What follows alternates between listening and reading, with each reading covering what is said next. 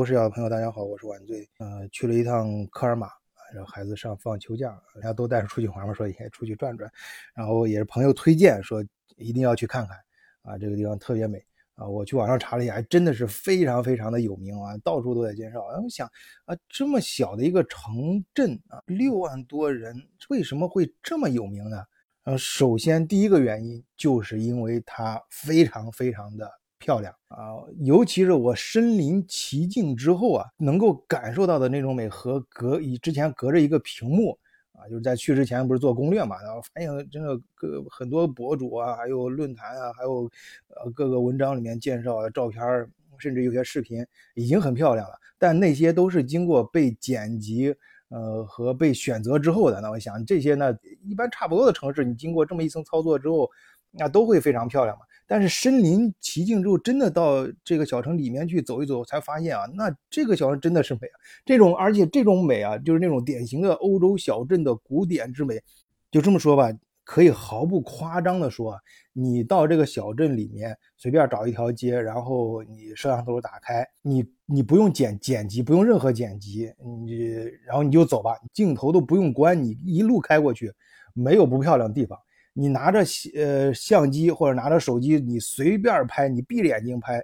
每一张照片几乎都可以成为明信片。尤其是它那些非常古老的房子，就是你一看那些好多地方，它在顶上刻着有啊，它脸上写的就是一五几几年的房子，一六几几年盖的房子，呃，但是那种而且还是木质的，你想。木质的保存这么长时间，它你能感觉到它的旧，但是并不破，就是人们维护维系的非常好。后来我专门问了一下，是这样的，就是政府要求每一家每户他们的外表都要呃这种颜色刷漆，好像每年都要去更新的，而且颜色是有一定讲究的。所以那个小街你看上去虽然非常老、非常旧的小街，但是它的颜色。呃，相互搭配的非常好，就一条街上你不会看到同一种颜色，都是各种各样的颜色搭配的，而且又不是很扎眼，呃，非常的和谐的，让你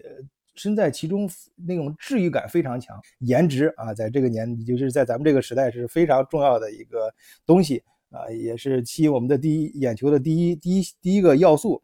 但是仅仅的是这个美还是不够的啊！我又我转了一圈之后回来啊。那咱们做德国视角嘛，呃，晚醉啊，一般都会呃带着大家一块儿想的更多一些。我想，为什么它的这种美会这么的有名？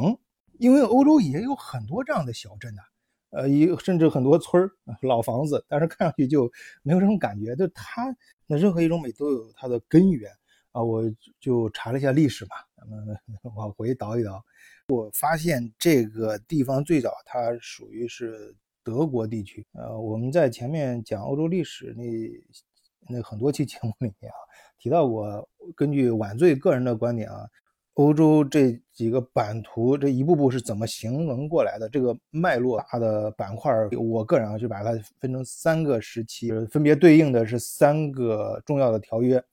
第一个是凡尔登条约，这个条约呢是当时就是统一整个。欧洲啊，相对来说统一整个欧洲的是法兰克福王国，就法兰克帝，那时候也也称它帝国吧。啊，虽然这个叫法不太的 准确啊，呃，反正总之它的势力范围最大。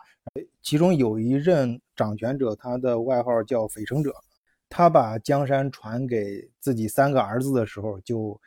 分成三块。因为它叫法兰克王国，所以三个三块地方也叫东法兰克、西法兰克跟中法兰克啊。那很多朋友都知道，它对应的就是大致上啊，只能说是非常非常大概的，呃，对应了现在呃西欧这几个主要国家的版图范围，呃，就是东法兰克啊，就是德国。然后中法兰克就下边意大利跟上边中间瑞士一部分，还有是呃那中间中中间那三个国家就是卢森堡、荷兰、比利时。然后西法兰克就是法国。这次确定疆域的凡尔登条约中，科尔马就被划分为东法兰克啊，就是现在的德国。啊，就是 我们现在演化到现在啊，当然在法兰克之前呢，最早统一整个欧洲的罗马帝国啊，当然这那那时候呃除掉日耳曼尼亚地区啊，就现在的德国地区，整个欧洲大陆那时候最早是罗马帝国统一的。然后再回来就是墙内墙外的呃日耳曼人格布罗，就是叫北方蛮族，然后南下，然后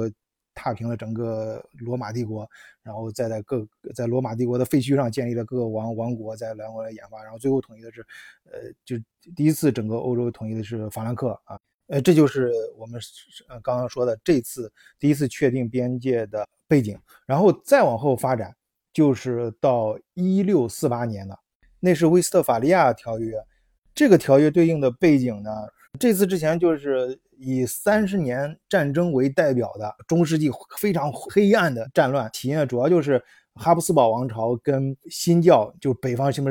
北北欧那几个国家啊，他们这个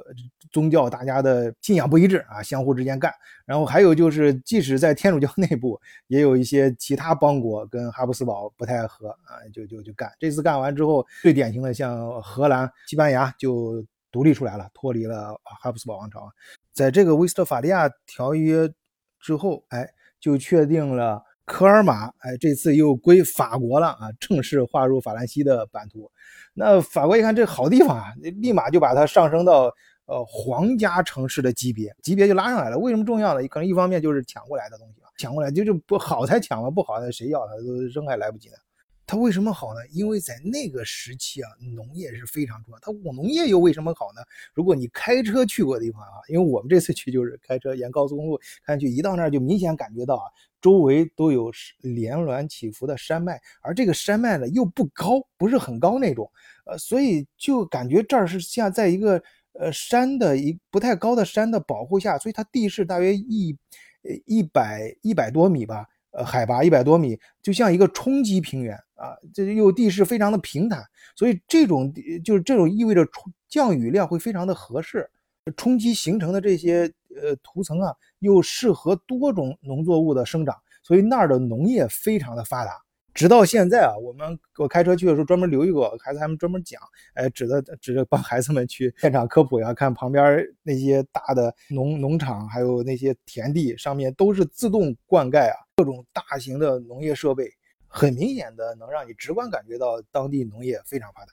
那你想，在一六四八年签订的那个威斯法利亚条约，那个时代，那农业当然是非常非常重要的。你一个地方的农业发达，那在统治者眼里，那是一个啊，绝对要重非常重点看护的一个地方。所以法兰西把它抢回来之后，自然要重点培养小型呵护。那个时候建造的各种房屋还有城市规划，直到现在，你去这个城市里旅游的时候还能看得到。再后来就是两百年之后了，到一八七零年吧，七一年的时候，普法战争嘛，普鲁士又把法国给打败了啊。随着阿尔萨斯和洛林这地区一块儿就重新划回到德国的领土了。那威廉二世也是非常喜欢这片地啊，而且在这个地方又建造了很多呃城市啊，这这是跟法国的交界处嘛。呃，最最其中最典型的就是离他最近的一个大城市啊，就是施拉斯堡，这是很多人都知道，这是这是对德国、法国都是非常重要的一个城市。在这儿，他他大量的建一些新的建筑啊，以彰彰显对普鲁士统一的德意志帝国的呃风采啊。但是仅仅在大约半个世纪之后啊，就开始第一次世界大战。第一次世界大战非常可惜，德国又被打败了，而且把这个德国皇帝都给打没了。呃，那一战之后，那这片地经过巴黎和会，那自然就又把它划分回给法兰西了。然后紧跟着希特勒上台之后，发生第二次世界大战，又把它抢回来。那二战之后，德 德国被打成什么个鸟样，大家知道，那自然就又回归法兰西啊。就是在就在呃过去这一千年当中吧，这个城市啊和他所在的这个阿尔萨斯和洛林这个地区吧。就反反复复在法国跟德国之间反复易手，经历了千年战乱啊，其中不仅包括这种战争的创伤啊，还有各种，比如说黑死病什么各种呃自然灾害。这么长的时间，这个城市现在你去看，依然能保留的这么的漂亮，能这么的美，而且这种美是非常具有历史韵味的古典之美。呃，欧洲特色的古典之美，经历这么长岁月的考验，所以显得格外的美，弥足珍贵。所以我认为，科尔玛这个小城镇，它的美为什么这么有名？这是我分析的更深层次的一个原因。好，今天就跟大家闲扯到这儿，谢谢大家收听，再见。